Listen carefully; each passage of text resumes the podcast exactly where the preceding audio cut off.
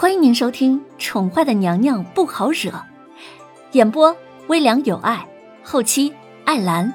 欢迎您订阅收听。第三百六十四集。夜深深，林渊本来想等小家伙睡着之后再回房间的，但是最后竟不知不觉跟着一起睡着了。小家伙就躺在他的怀里。睡得甚是香甜。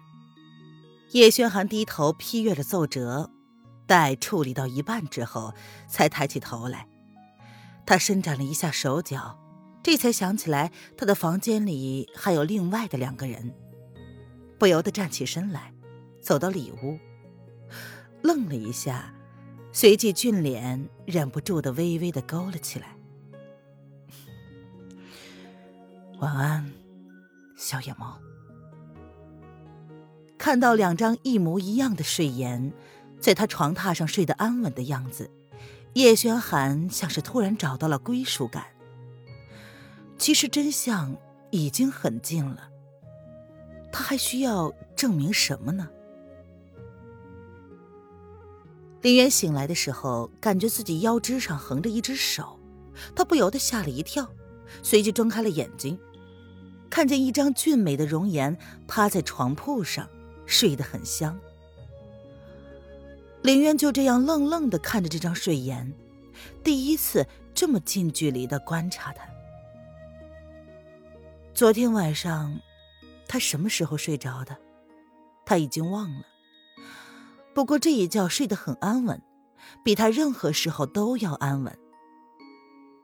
感觉到怀里的小家伙也有了动静。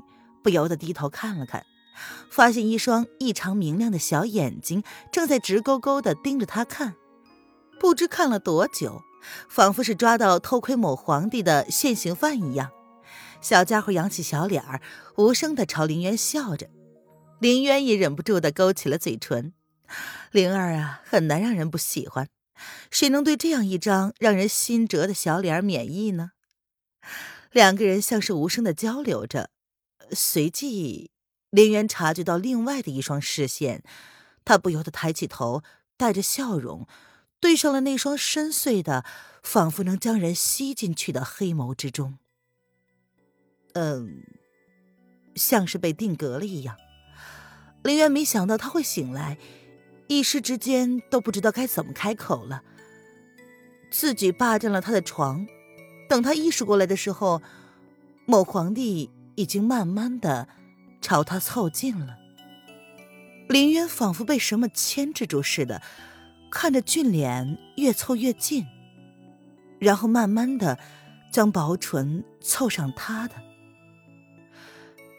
这个吻很轻柔，两个人谁都没有说话，仿佛一切都发生的很自然。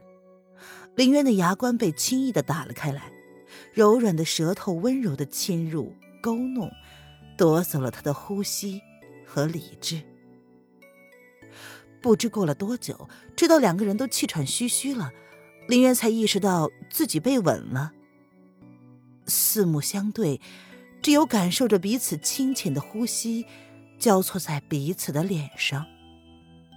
怀中一阵动作，林渊身子微微一僵，随即想起什么似的。用力的推开了某个皇帝，小脸儿瞬间爆红。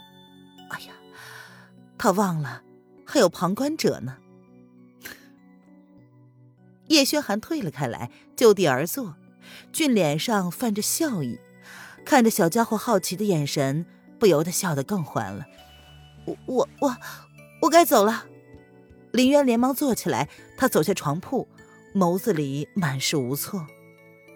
不等叶轩寒开口，便已经小跑出了门，连鞋子都忘了穿。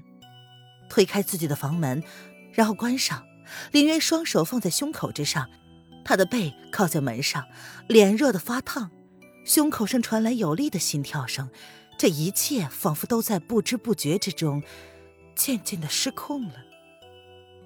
他可以预见自己的心，已经渐渐的被某些东西占据的满满的。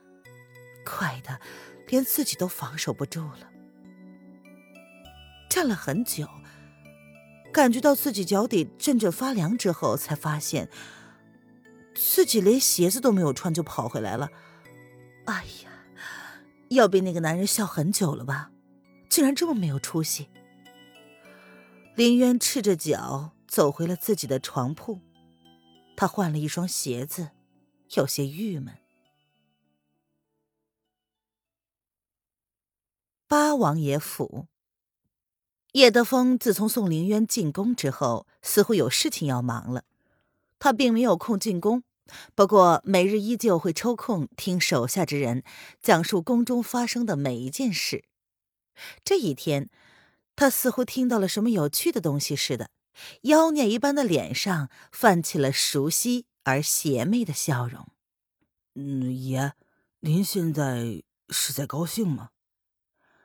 落雾不能确定自家爷脸上这样的笑是不是高兴的，毕竟他刚刚口中所说的女子，可是跟紫银姑娘一模一样的人呢。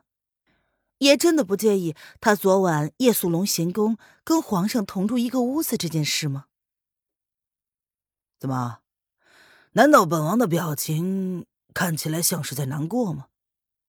闻言，叶德风将邪魅的眸子对上了落雾，他挑了挑眉：“呃，不不不不，这属下呃只是想要确认一番而已。”落雾闻言连忙摇头：“那……”那白胜方面怎么样了？叶德风闻言，竟然破天荒的没有追究，而是将注意力放在了白胜的身上。哦，嗯，没有什么大动静，只是他那个少主似乎是吃了不少苦头。闻言，洛雾将自己这些日子得到的消息向自家主子禀告。哼，白胜倒是一如既往的冷心冷肺呀。叶德风挑了挑眉，似乎并不用知道洛雾做深入的解释。对那个小家伙，叶德风倒是印象深刻。小小的年纪，身上有着不属于他那个年纪的从容和冷静，心机更是上佳。只可惜，为了讨好白胜，受尽了折磨。嗯，主子觉得要帮他一把吗？洛雾闻言，有些惊讶的看了看叶德风。鲜少能在这个男人的嘴里听到类似于同情的字眼，这对于他来说简直是个不可思议的经历。谁说本王帮他了？每个人都可以选择自己的命运，而那小家伙既然选择了如此，便没什么好同情的。哼，谁让他成了白胜的儿子呢？叶德风闻言，用那双邪气的眼睛瞥了落雾一眼。呃，是是，属下误会了。落雾闻言，连忙低下了头，差点被那一眼吓得腿软了。主子自从从白城回来之后，就越发的不对劲儿了。既然那位渊儿姑娘不是他们要找的紫银，那主子为何不继续寻找了？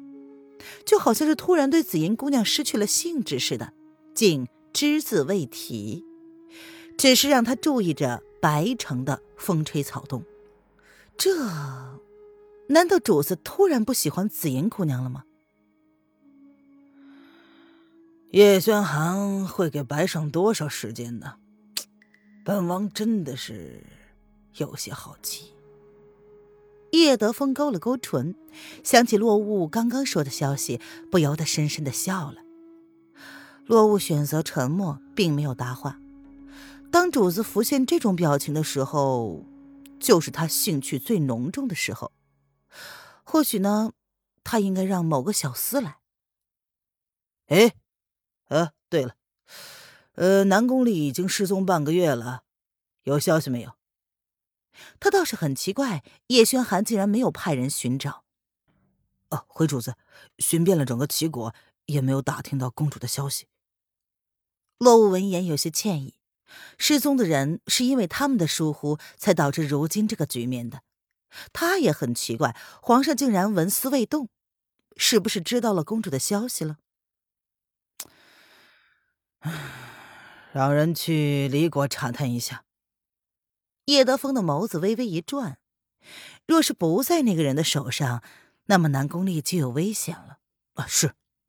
陆文言点了点头。萧逸天已经快到了吧？叶德风举起了茶杯，轻轻的饮了一口。他抬了抬眼皮，继续问：“呃，对，明日应该能到。皇上后天与朝中重臣一起商议如何处置萧雨天。怎么，本王的小侄儿也有想不通的时候？”叶德风闻言勾唇一笑，他鲜少进宫上朝，但并不代表宫中之事他不知道。